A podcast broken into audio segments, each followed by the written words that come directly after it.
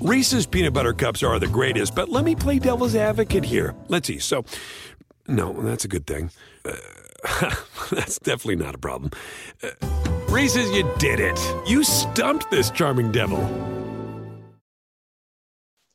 Hello, everyone, and welcome to the Sports Grid Fantasy Football Podcast. My name is Davis Maddock. I am joined by Pat Crane. We've had a little bit of a layoff here on the show, kind of waiting for free agency to shake out. We've been getting some pro days in, but also I have been um, super busy. But these will be, we will be dialed in on these. We will be getting more of these out soon. I will have other people other than Crane on.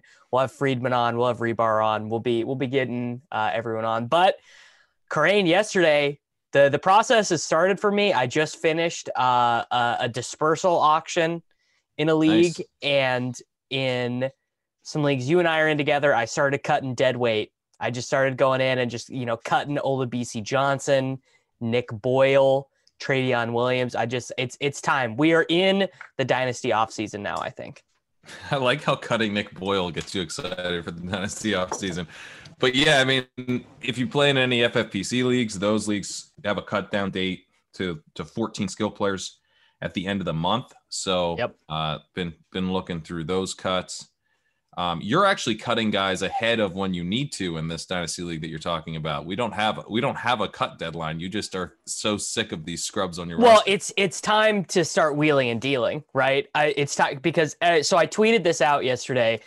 I mean, this was, these were some great interactions. So I tweeted out this league that you and I are in, the, the quarantine auction, which was commissioned by Mike Leone, bless him for, for providing us some entertainment during those in the those middle of the t- pandemic. Lit- yeah. Literally yeah. In April, like April tenth, we're just sitting there. Like, yeah, it, it, it was very needed and it, and just bless Michael uh, for running this league. But actually yes. You're a great person to have on as we talk about what I, this is what we should start with, what I should do with these picks, because you in this league are in a very similar circumstance, not as extreme, but I have eight of the top twenty-four picks and twelve of the top thirty-six picks in this league. I think yep. You have more picks next year. I think you just have double picks this year. Is that right? I have, I think three firsts, but one of them is really late and I've got some extra seconds, but I have like, I have enough picks to where I can make all my picks or use them as as ammo to move up and down in the draft as I want. I don't think I need to kind of reevaluate my exposure to this draft class. Like I'm not in that type of position, but I will be, I think, next year where I just have like, I think I have four full sets of twenty twenty-two picks. So one through six from four different teams, including my own. I think, so at that point, I need to trade out of some of those twenty twenty-two picks. So I have, I think, something like forty-five picks in the draft this year. yeah. Yeah. So that's, so that's a lot. That's more than I even have next year.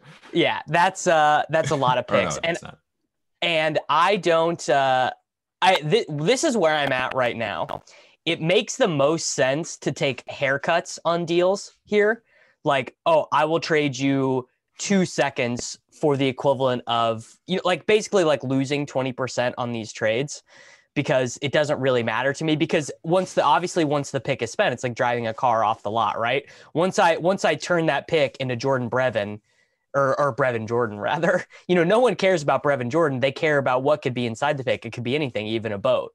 So that is why I'm cutting guys now, so that I just have room on my roster for whatever. And I could start turning these picks right. theoretically into, you know, some players that I like. Um, you know, we could we could turn them into. I I actually sent out a trade offer. Okay. So what what what do you think if you had? I mean, literally, I have twelve picks in the top thirty-six of this draft. Like, are you just yeah, one thing that jumps out to me with that? Okay. I don't know that I'd be making all the picks. I mean, that's a ton of picks to have to make. But thing about playing in these leagues with like all all other analysts is that people aren't afraid of taking their guys and like not taking the guys that they're supposed to take.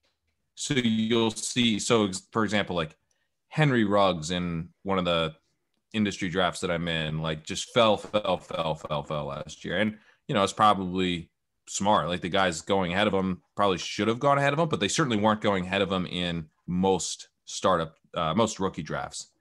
My point being that those picks are more valuable, I think, in a little bit of a way than they are in like your, your F F P C leagues or whatever, because um, the, the randomness of the actual rookie draft, I think, is going to be higher than it would in, be in an industry kind of league. A, yeah. Yeah. In an industry league, the randomness of the actual picks as they come in is higher because people are like, well, this is my dude and I don't care. And trading, as we talked about before, is harder to do in these leagues. Aren't going to fit down four paces.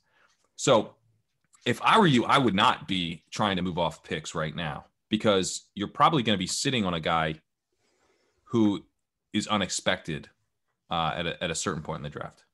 Yeah, I'm going to be I'm going to be the guy who holds the rookie draft up because I'm going to be sitting there being like, "Look, who wants this pick? Give me the pick. You know, you want you want your you want your shiny new rookie, like give me give yeah. me your your dusty old vet." I I sent out one trade offer, obviously, for Mecole Hardman. Uh, J J. Zacharisen owns him in this league. I'm hoping that uh, that he'll get back to me on that one today. I just gotta gotta scoop up, gotta scoop up my guys. But the main thing what I wanted. You, what are you to do, offering for Hardman? I offered. Uh, I I started at at two thirds just to test just to test the temperature. Uh, I hope J J's not listening to this, but obviously I would pay a little bit more to get Hardman on the team. But Hardman is a very difficult guy to evaluate, right? Because They Sammy Watkins is not on the team, right? He's taken free agent meetings all over the N F L um, at this point.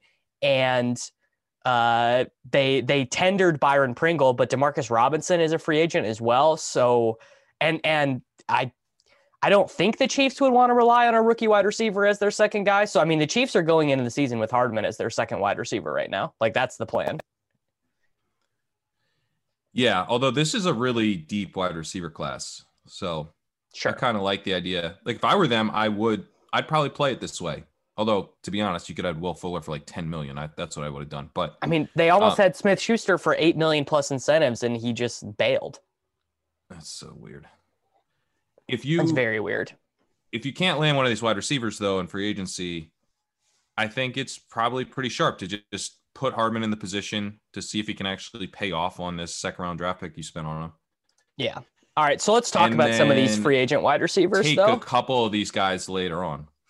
Yeah, I mean, that All that's right. what they should – That well, that you are right that that's what they should do is they should be um, – you know, they should be basically being like, uh, let's let's just let's just spray and pray at the wide receiver position. And, and you know, they should probably also think about taking a tight end. They They brought Blake Bell back. And they place a restricted free agency tender on Nick Kaiser, but those guys are both blocking tight ends.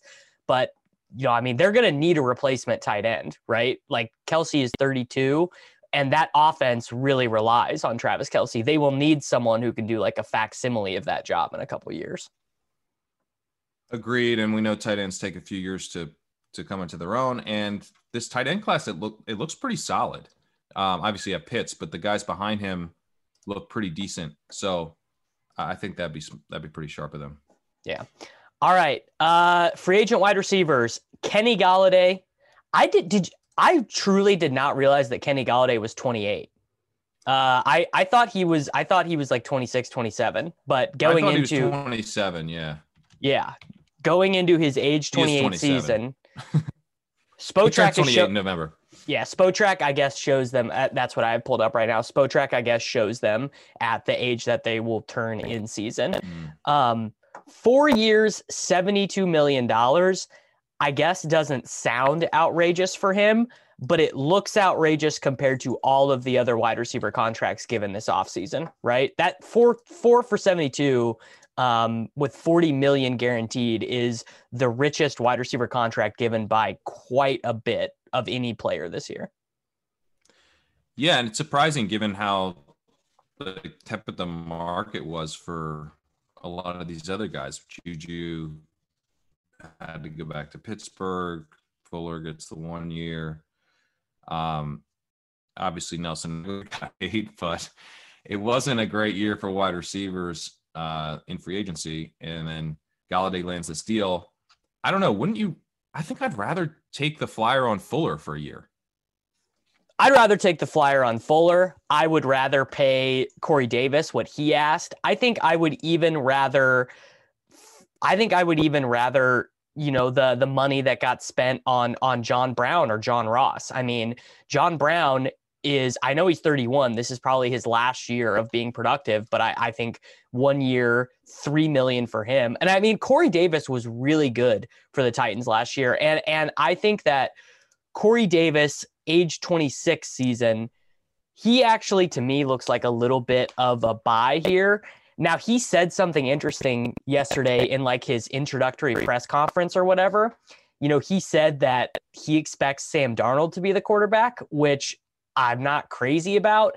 But again, you know, we, we, the context in which we have evaluated Sam Darnold is like the worst context for any rookie, you know, young quarterback ever. Mm-hmm. But I, I, I think I am a buy on Corey Davis right now. In fact, uh, in a league that I co-own with Leone, we got offered Corey Davis for like our three oh six, I think. And we, in, in an F F P C format. So it's, the rookie picks are a little bit different, but we accepted that deal. Like we were like, yeah, that's a clear buy.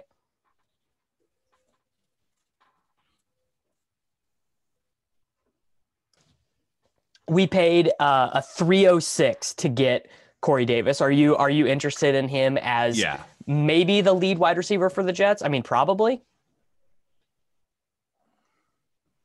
I'm interested. I, I like that deal a lot for F F P C. I mean, you know, we just talked about how those leagues have a cut down, and they're very veteran heavy, super productive throughout his entire college career. I don't know that he's an alpha wide receiver, but uh, you know, if this offense can get its stuff together, maybe you can kind of be the Jets version of an alpha. Yeah. Uh, uh, do you think if they don't take a quarterback, if it is Sam Darnold, then what are they spending that draft capital on? They will take the, they'll probably take the left tackle from Oregon, right? They'll probably take, because they, they already have Becton. So then they add this other guy in, and then they're like, all right, Sam, sink or swim. Right. I, I mean, I, that seems like what they would do. Right. I, I can't imagine. I don't know if it doesn't seem like there's like a generational like edge prospect. Uh, I think Devonta Smith not running or doing anything in his pro day has to hurt him a little bit. I don't think they would take Ja'Marr Chase. I mean, maybe they would, but they just, mm-hmm. so they paid Corey Davis. They take Mims last year. They, uh, you know, they, they have Jameson Crowder. Like, I, I don't know. It, it, it seems like Mims, Davis, Crowder, Herndon is is a fine enough weapons group. Like, I don't know, maybe they take Kyle Pitts, but probably not. Yeah. Chase would be pretty fun. Chase would be pretty fun, but that kind of puts Mims in a bad spot one year after. So they probably won't do that. Um, yeah, I mean, maybe like a tackle plus, you know, Darnold's thing is is better for Corey Davis. I don't know if it's the right move for the Jets, but it's it'd be pretty interesting for Davis, because then at that targets and Darnold moving out of the Gase system into, you know, a system that's probably going to utilize a lot more play action. You start to talk yourself into a little bit of a Tannehill type of transformation. I mean, obviously that was going to be an outlier, but you know, you can squint and see Darnold improving a lot. He's only twenty-three years old, turns twenty-four in June. So I don't know. I think we're going to talk ourselves into Darnold a little bit if they don't draft a quarterback.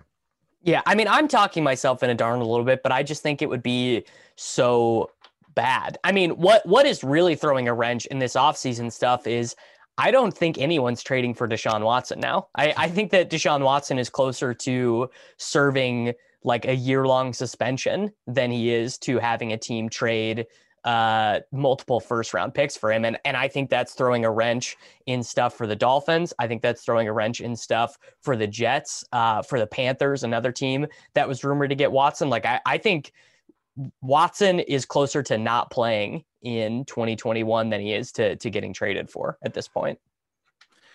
I think, I mean, I, I haven't seen over the last like three, four days when, you know, the accusations have really piled up with Watson, what the reaction has been from like the Panthers, but the Panthers seemed dead set on getting Watson and also sort of like out of the mix in, in a sense. I would imagine that they would still be interested if, you know, if the Texans gave them a call and said, hey, do you, do you want this guy now? I think they'd say yes. Yeah. All right. Will Fuller I, I do not think this was a good landing spot for Will Fuller. I think that he will do what Will Fuller does, but I think he realistically probably has to project for like eighty to one hundred targets. I, I think that the fact that he plays with Gesicki and with Parker and, you know, Tua basically just showed no willingness to be aggressive last year at all. Now, the, the Dolphins fans will point out he actually threw more passes fifteen yards down the field than Fitzpatrick did, and all that stuff. But I, I this is, uh, a, I think, a good real football landing spot. I love Miami being aggressive and trying to give Tua a lot of weapons if they want to evaluate him to figure out if he's good or not. But I don't, I do not love this landing spot at all for fantasy. No, me neither. Uh, I mean, I guess what's the, what's the rep on Tua is that he's, he's got to see the guy open. So, you know, Will Fuller gets open. Maybe, Maybe the issue is that they had Parker, who doesn't get open. You know, he, he he's a guy you got to kind of throw the ball up to, and and he's got to make the play. Preston Williams similar. So maybe Fuller gets open, shows that window, and Tua looks like a little bit of a different quarterback than we thought he was uh, last year. That's the that's the best case scenario, I think. But if you're just picking out where Fuller lands, you don't pick Miami. I agree.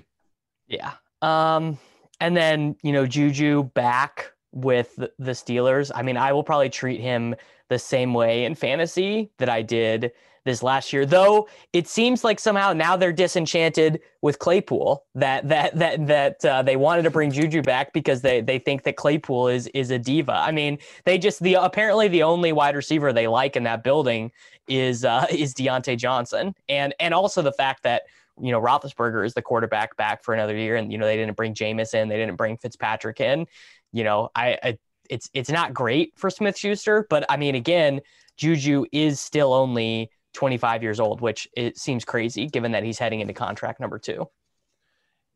Yeah, it's kind of interesting from like a dynasty perspective because now he's going to be in the exact same spot next offseason, which I kind of like in a way, just because I my biggest concern with Juju is Ben Roethlisberger, and you know now he's going to be a year older, but at least with with Juju you have his skill set fitting with Roethlisberger's declining abilities. With Claypool, you know, it's like we want to see Claypool be used deep, and Roethlisberger's not throwing deep anymore. Juju has this very limited route tree that kind of stinks, but at least it's it's all shallow stuff. So I think. Uh, You know, I agree. I think probably Juju's the same type of uh, type of draft pick that he was for fantasy as last year. One dude, you mentioned Fitzpatrick. This hasn't happened, but I'm pretty intrigued by the idea of N'Keal Harry getting traded for getting traded there by Washington, which has been floated. Yeah, because if there's the the only guy I think that can resuscitate N'Keal Harry's career is Ryan Fitzpatrick. I mean, Fitzpatrick, he loves to throw. He loves those tight window throws, right? That is uh, that is like his whole deal. Uh, you know, he has made he's made a lot of money for for guys like Mike Evans, guys like Devontae Parker. I mean, these guys had their best fantasy seasons with him. Would you what what would you send out right now to acquire N'Keal Harry in a twelve team Superflex Dynasty League? I mean, you you can't really send more than a third, I don't think. It, it's just like because your only out is him going to Washington. Like if he's if if he's on the Patriots this year, he's going to be irrelevant. And you know you're gonna and there's there's value in the third round of these Superflex rookie drafts. So yeah, I think that's about as high as I could go. Yeah. All right. Running back free agents, Kenyon Drake. Two years, eleven million dollars, eight point five guaranteed at signing for Kenyon Drake.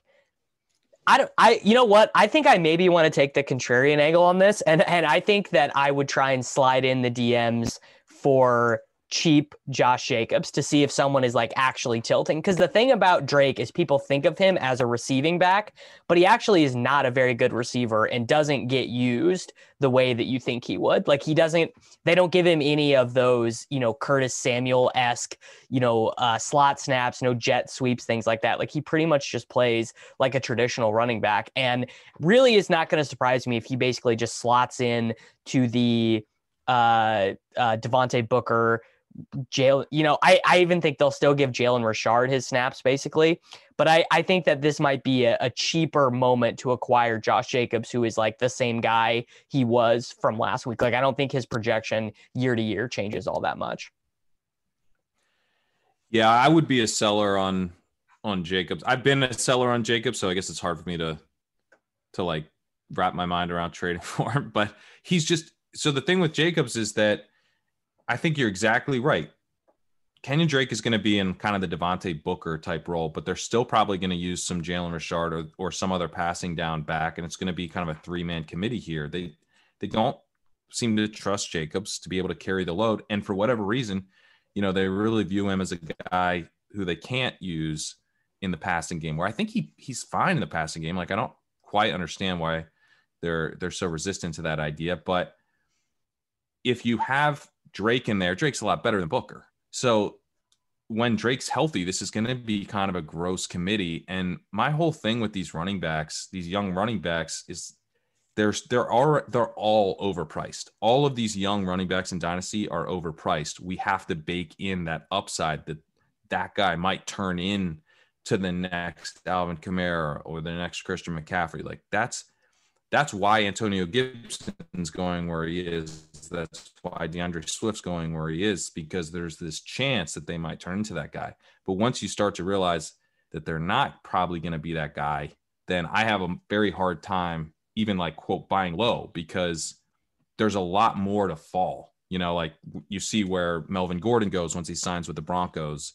You see these guys on their second contracts, and there's way less value in the trade market for them than there was a year or two previous. And I think what's going to happen with Jacobs, he's he's on the trajectory to kind of be a committee back for the next two seasons and then probably go somewhere else, but he's going to sign like a two-year deal, you know, and it's, I don't think you're ever getting out for even what you're paying now. I guess, you know, because he was going top twenty in startups before this signing.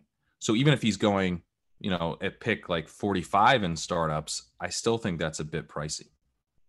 Yeah, uh, I think more likely is I think you can probably get a good deal from someone if they are tilting on him. I mean, that would be that would be the that would be what I would aim. Like, you know, a, a second plus, you know, random random wide receiver X that someone likes. You know, if, if someone is tilting on him, it would be it would be worth exploring. The problem is, is that people who have Jacobs send offers for yeah, Jacobs. I, I like yeah. that. I mean, just the problem is, is that Jacobs does have a lot of true believers. I mean, he was going at the front end of the second round last year in redraft league. So he does have, um, you know, quite a bit of believers. Are you worried about this Jamal Williams signing for DeAndre Swift? Because, you know, he basically is just a passing down back. We saw him take loads of snaps and touches from Aaron Jones. Even when Aaron Jones was crushing touchdowns, Jamal Williams was still, you know, siphoning off some of his fantasy value. I, I think this could be an overreaction. I mean, the biggest problem for DeAndre Swift right now is that the Lions are going to be awful. They, they will be, they're going to be the worst team in the N F L.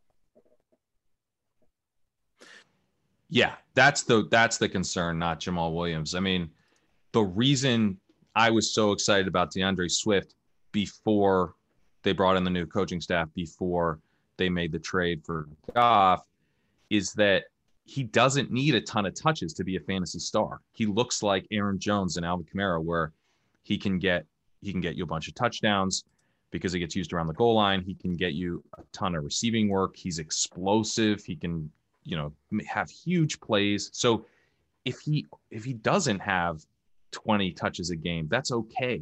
You know, we can live with that. In fact, I think that's a better profile because we have so many injuries at the running back position. If I can get my points on less touches, I'd prefer that. So to have a guy like Jamal Williams, who we just saw, you know, in the in the role, uh, you know, in a, a committee role of sorts with Aaron Jones, sort of makes sense. It's like, all right, well, I'm hoping this guy can be basically Aaron Jones I'm not going to sweat it too hard if Jamal Williams is there.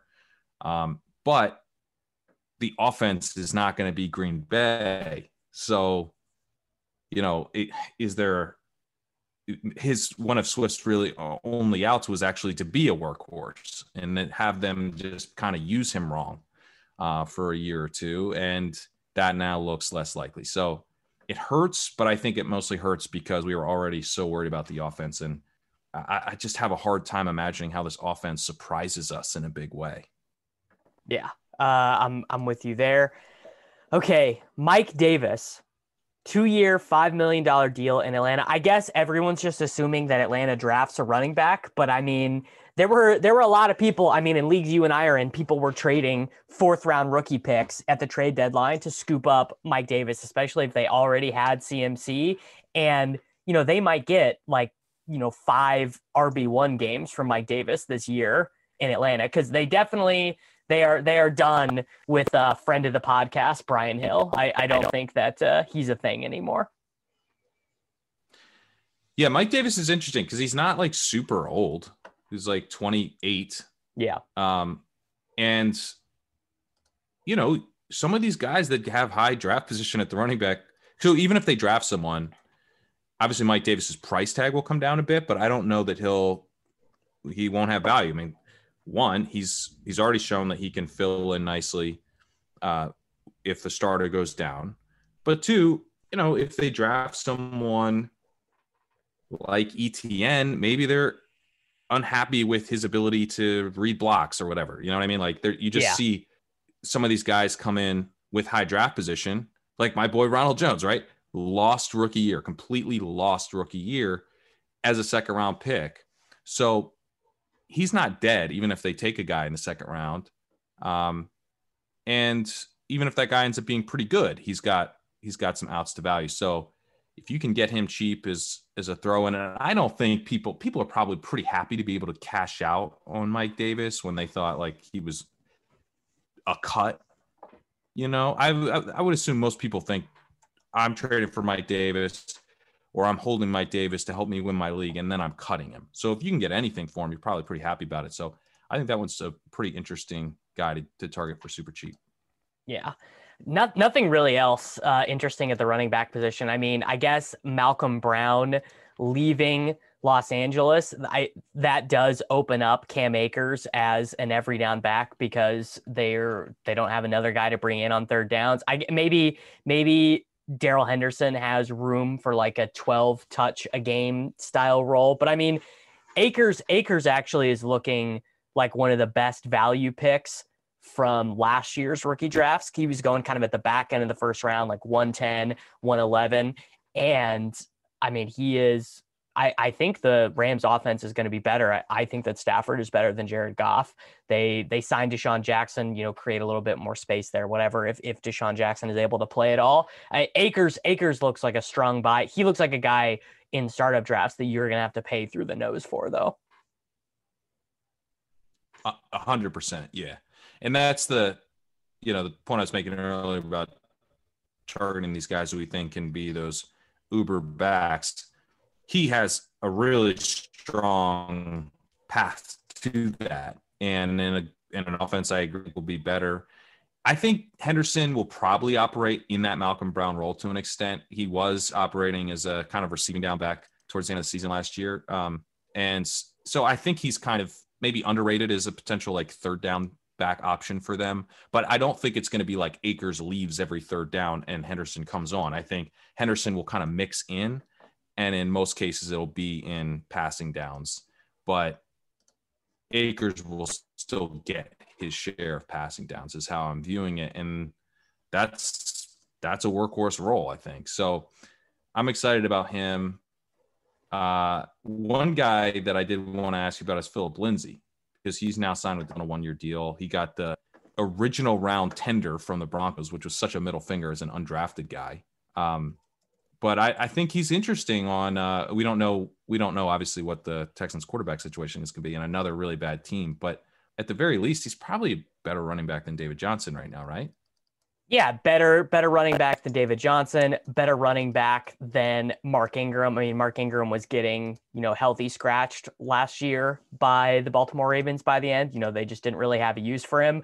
I, yep. I have long been uh, a Philip Lindsay believer. Like, I, I really like him. What has never made sense to me is that he profiles as a guy who should be a good receiving back, but he never has been. So my concern now in Houston is that they don't have Duke Johnson anymore. So they, they make David Johnson the passing down back and they give Philip Lindsay. I mean, the, the, the, the trap touches on a uh, four and twelve Houston Texans team that has Tyrod Taylor as the starting quarterback. I mean, it just, uh, yeah, uh, yes, Lindsay will probably get more touches this year than he did last year, but they're all going to be bad, gross touches. Like that, that is my concern, that David Johnson still retains, you know, what is there of the passing down work.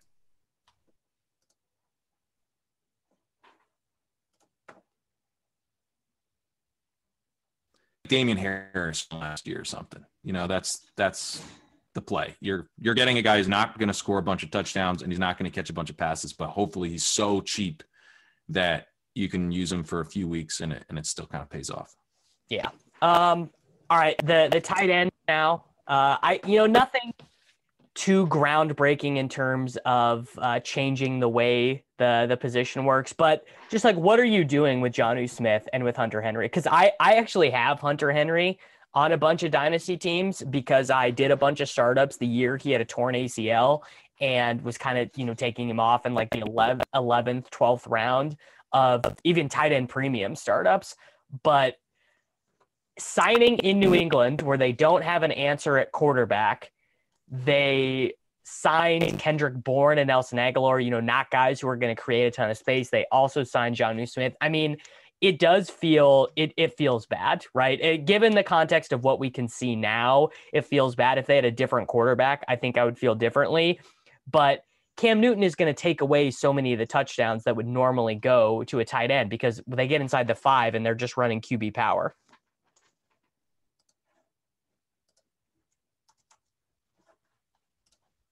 It's like one of those things where if Hunter Henry had signed with New England and Jonnu Smith had signed elsewhere, we would have been, we would have been bummed out. You know, like he, that was not at all his best case scenario because of the the quarterback situation. So I don't know. I mean, I'm not, I'm not that excited about either guy right now. And I think that tight end, you know, from a dynasty perspective, tight end is kind of a, a year-to-year position where I don't I, I try to like to get my value up into an elite guy if I can, but those those guys are pretty expensive.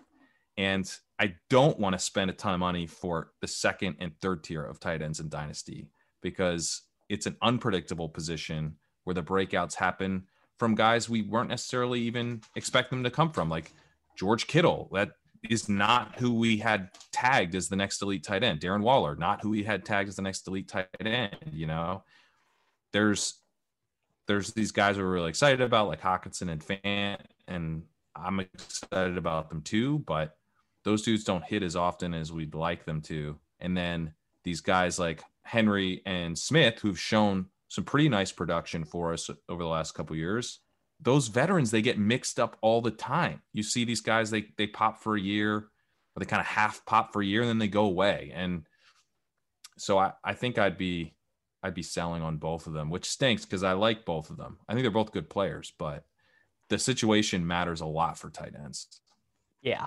All right. Uh, the last thing I wanted to go over here is uh, some of the the pro day stuff. Just, you know, if there, if any dudes are, are moving around in our evaluations. And I, I think the first place is to start with the Alabama guys, Devonta Smith and Najee Harris, both of whom, uh, you know, just, just didn't, they didn't run, right? We don't have a Najee Harris forty time. We got a Devonta Smith height. We got a Devonta Smith weight, but did not get uh, Devonta Smith forty time, didn't get short shuttle, didn't get three cone. I mean, Smith, I think, will be fine. I think N F L teams are going to draft him in the first round pretty much regardless because of how good he was his final year at Alabama. I, I think Najee Harris probably did himself uh, some damage by, you know, by, by not running, by, by not running, by not putting something down.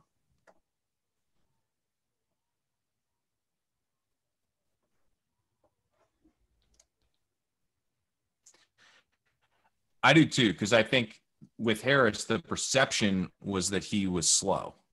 And so he probably had something to gain by if he could, if he could disprove that. Now, if he, it turned out to be even slower than people thought, that would be a problem. So maybe he just figures, you know what, I'll be, uh, you know, at least at worst, probably a second round pick. And so I'll just take that and not turn in like a four, seven, five, which I, you know, I don't think he would have run, but, but it, let's say he had run even like a, like a bad four, six, like a four, six, eight, that would hurt. Um, And Harris overall is kind of a tough eval for me because everyone seems to really like the tape, and you know he gets compared to to Matt Forte a lot, and uh, that that's kind of interesting. Le'Veon Bell, you know, somewhat of a of a similar guy in terms of being a, a big running back who can can make people miss and stuff. But Forte was pretty fast. Forte ran a, a four four four forty. Um, Le'Veon Bell was incredibly agile. Not not very good in the forty, but his three cone was was off the charts. So, he, you know, I would really like to see that from Harris. I would have really liked to see him also crush the three cone because he's old. His, you know, he he looks like he might have some athleticism issues on tape, and now he now we're not going to get any numbers on him. So he's definitely going to be lower floor than you would expect for his N F L draft position, I think.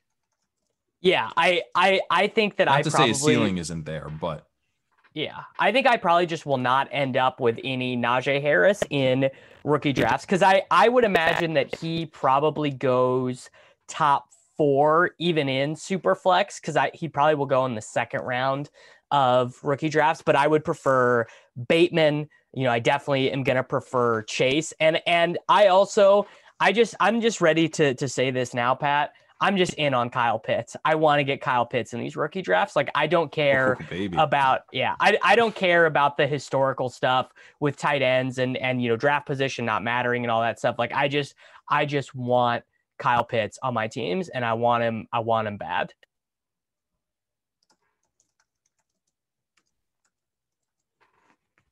I mean, Pitts is he's he's an exception. I think, I, at least I hope he's an exception because he's he looks he looks like someone I want to be drafting a lot of too. Um, I, I'm with you. It's tough. It's always tough to take these tight ends high, but but yeah, if you're gonna make an exception, make it for Kyle Pitts. What about uh, where are you at on on E T N and that kind of early uh, skill player mix? I mean, E T N will be the guy that I try and get on teams that I have that are good. So like I have a couple dynasty teams that really need um, a starting running back, probably even more than they need, you know, Justin Fields or Zach Wilson or Trey Lance. Like I would be, I would be comfortable taking him ahead of everyone but Chase probably. Like, and, and it just, it, a lot of it comes down to archetype. Like I, I think that he will be a guy very similar to Akers, actually, where the team is comfortable using him as a primary rusher and using him as a pass catcher. Now, I don't know if he'll ever get to three hundred touches in a season. I mean, I, I think he could, but E T N to me is just, he's so good. Uh, he just is so clearly good that I I I just want to have him on. I just want to have him on my teams. Like I I just I and I hope that I hope that he is the first overall running back drafted. But if he's not, if Harris goes first or if Javonte Williams goes first, I actually think that would make a nice little discount, um, a, a nice little discount in rookie drafts for E T N. Yeah, I'm actually I'm struggling because I have the one oh two in this. this draft that we talked about, and my team is also really bad. Your, your team's bad. My team's bad. We both fully yeah. tanked. And uh, I'm kind of struggling because I guess the move in the Superflex League is probably to take a quarterback. Um, but E T N, I find very intriguing. And I also have the one oh eight and the one eleven. So I'm like, well, you know, maybe I could trade up with some of this extra twenty twenty-two draft capital from the one oh eight and still manage to land a quarterback. Um, And I really want Ja'Marr Chase, dude. I really want Ja'Marr Chase. That's the guy where I'm just like, I'm I'm probably going to overpay for Ja'Marr Chase or take him ahead of where he's supposed to go in some drafts, um, like one oh two in a super flex, just to make sure I have enough exposure to him. That's that's kind of the guy I see my myself getting a little exuberant on. Who do you think takes Ja'Marr Chase and who do you want to take him? Like who who who could he go to where you would take him over Trevor Lawrence, even in a super flex?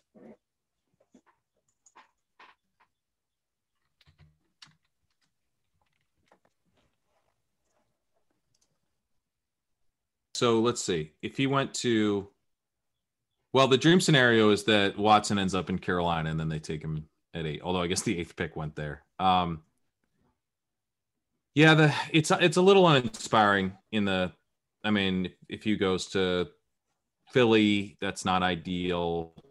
Um, I'll tell you what, if he falls to thirteen and the Chargers grab him. Oh, man. Yeah. Uh, yeah, that's really good. Yeah. Yeah, you might take him one oh one. I so here's the thing. I, I don't think I don't think I can take him one oh one in any of these leagues because I, I I literally literally in the in the auction league that you and I are in together, I I I don't even know if I will be ready to compete in his rookie contract. Like just that's mm-hmm. just how far that's just how far behind I am. And so it it just makes more sense to take the quarterbacks because the quarterbacks are this uh, inexhaustible resource. I mean, like go try and trade for Sam Darnold in one of these leagues right now. You'll you'll you will have to pay a first round pick, I think, probably to get Sam Darnold off someone's teams. Like quarterbacks in a superflex league, they are they are the currency of superflex leagues, really. I mean, it's just, they're just impossible to acquire unless you draft them in the rookie draft. Yeah, and that's why I probably have to take Fields or whatever here at the one oh two, but um God, if you went to if you went to the Chargers, it'd be so fun.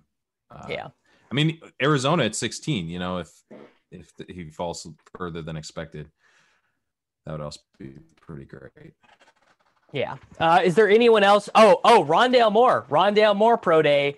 Are you five, are, five seven? Although he'd be blocked by A J Green, would you be worried about that, Davis? A J Green, man. A J Green. What a, what a waste of a signing. I, I mean, honestly, I hope that I hope that A J Green doesn't even end up signing. Like, I, I hope that I hope that A J Green uh, just truly.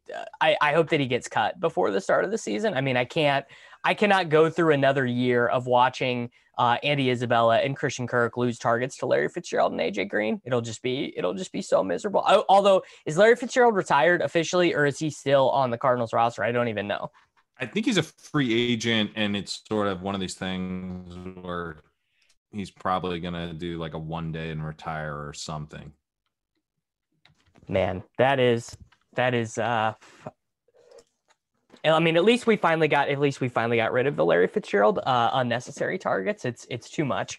Uh, okay, last thing I wanted to cover: Rondale Moore, five seven at the pro day, but he looks. You know what? He looks incredible, dude. I mean, all of his athletic testing, other than the height. I mean, crazy vertical leap. I, I re- reportedly ran a stopwatch four two nine forty. I mean. I I'm I'm I cannot hate on Rondale Moore. I want Rondale Moore on my teams. That's going to be key, right? That's that's the big thing with him. Um, he's a five seven wide receiver that can work. I think it can work. I think on a good team that you know wants to get guys out in space, um, isn't like going to just kind of use him totally traditionally, but also isn't going to use him like Tavon Austin or something, because that's actually I think the the thing with these guys that worries me more sometimes is that they get immediately pigeonholed into these gadget roles that are low volume and actually low value for the offense. He should be, you know, a slot wide receiver that adds an incredible amount of explosion to your offense, and I think he can probably play out wide a little bit, even though he's you know, he's a small version of Brandon Cooks. Um, but yeah, Buffalo has been my dream scenario for him for a while. I think if he goes there, He's taking over for Cole Beasley at the end of the season, kind of mixing in in the slot some this year. And then Beasley's a free agent after the year. You have, um, you've got, you know, John Brown having left. So uh, I think they, they, they signed someone, right? Who's the Dusty guy they signed? They did sign someone Dusty, and now I, I don't know. I can't remember who it is. Uh, Bill. So they signed someone Dusty that I'm not worried about. Yeah. But, but the point, I mean, particularly for Moore, it doesn't even really matter because he'd probably be the successor to Beasley out of the slot anyway. And then he'd be operating in four wide sets. That's the other thing I love about the Bills is when they run four wide. Now you've got this. They signed Emmanuel Sanders. Emmanuel yeah. Sanders was the dust bucket they signed. Exactly. So not worried about that for, for Moore's long-term future if he were to go to the Bills. And I mean, if you had four wide with, with him, Diggs, Gabriel Davis, and Emmanuel Sanders this year, that's actually pretty exciting, you know? Um, and, or, or maybe you take Sanders off and put Beasley in, whatever. So yeah, if he goes there, you've got pass heaviness. You've got uh, a really smart coaching staff. He's, he'd be deployed in interesting ways. There's a long-term role for him. Um, so I'll own a ton of him if he ends up somewhere like that. But if he ends up with a, with a dumb coaching staff, it's going to be, there's going to be a very low floor. Yeah. Uh, I mean, I, he, he is a guy that I am getting, he's a guy that I'm getting pretty excited about. It just, I mean, when you, when you see dudes that athletic, right, it's just, it's just very hard. It's very hard to not get excited. I, we also, actually, this should be the last thing since we're talking about gadget players. Are you as excited about everyone else as Curtis Samuel with the Washington football team? He, he strikes me as a guy that I'm going to try and sell on every team that I have him on because the, the market sentiment is way too high on him right now, I think. Yeah, my takeaway was that I was more excited for Terry McLaurin. Um, I don't – I'm not that excited about Curtis Samuel. I mean, Curtis Samuel was used by this coaching staff in two ineffective ways. You know, he's used as a gadget player back in twenty eighteen, and then he was used as like a pure deep threat in twenty nineteen. It was a different coaching staff that actually kind of unlocked him last year a little bit. So I don't think that, you know, in that sense, it's a great fit. And then the Fitzpatrick fit is that, you know, generally he's going for these bigger body wide receivers and giving them a chance to make plays. You know, maybe if he, maybe if Samuel's operating like a Deshaun Jackson, that, that'd be kind of interesting for Fitzpatrick. But I think it's better for McLaurin because Curtis Samuel is a professional wide receiver who can help draw attention and who can help challenge the, the defense deep. And so McLaurin can operate more as a clear alpha. And that's where he was operating last season. He had an eight point oh ten after being like a pure deep threat the previous year. So I think it just frees him up to be a true number one wide receiver. Um, and I, I don't know. I don't know if the market is kind of feeling that same way because they're excited about, about Samuel actually drafting him, where I think the value is, is more on drafting McLaurin. Yeah. Uh, all right. Any any other pro day guys that we need to talk about? I mean, uh, Pitts Pitts really was the was the the guy that got me, you know, super super jazzed up, and then and then Rondale Moore. I mean, I I didn't see anyone else who like, you know, absolutely changed my opinion one way or the other. No, I haven't either. A lot of guys still haven't really finished testing yet or whatever. So, um. Yeah, no one, no one has really jumped out. Uh, yeah, uh, I mean, the Rondale Moore one was was pretty exciting. That that vert, man, forty-two and a half. That's it's pretty wild. forty-two and a half is uh, is pretty legit. Um, all right, so so that is uh, that's where we're at now. Uh, we will continue to do these news and notes updates, go through stuff on the draft, uh, probably do some specific podcasts once we actually get rookie drafts going. Uh, Corain, thanks for, thanks for hopping on, uh, tout, tout ship chasing and, and all the other stuff you have got. What do you have going on over at E T R right now? Yeah, I've got E T R dynasty ranks up. Those are pre free agency. So uh, going to be getting an update out on those soon. Also going to have rookie rankings coming soon on E T R. Um, and then yeah, ship chasing. Um, we're recording this Wednesday morning. So tune in Wednesday night at nine fifteen. We're going to be talking some football. Me, Pete Overzet, Ben Gretsch. Um, maybe we might do uh do a live draft. I'll have to see. But yeah, we do we do that every Wednesday night. So always a good time. That's on YouTube, right, by the way. There we go. It's, it's on, on YouTube. Everyone watch, listen, follow, and uh, we will be back next week.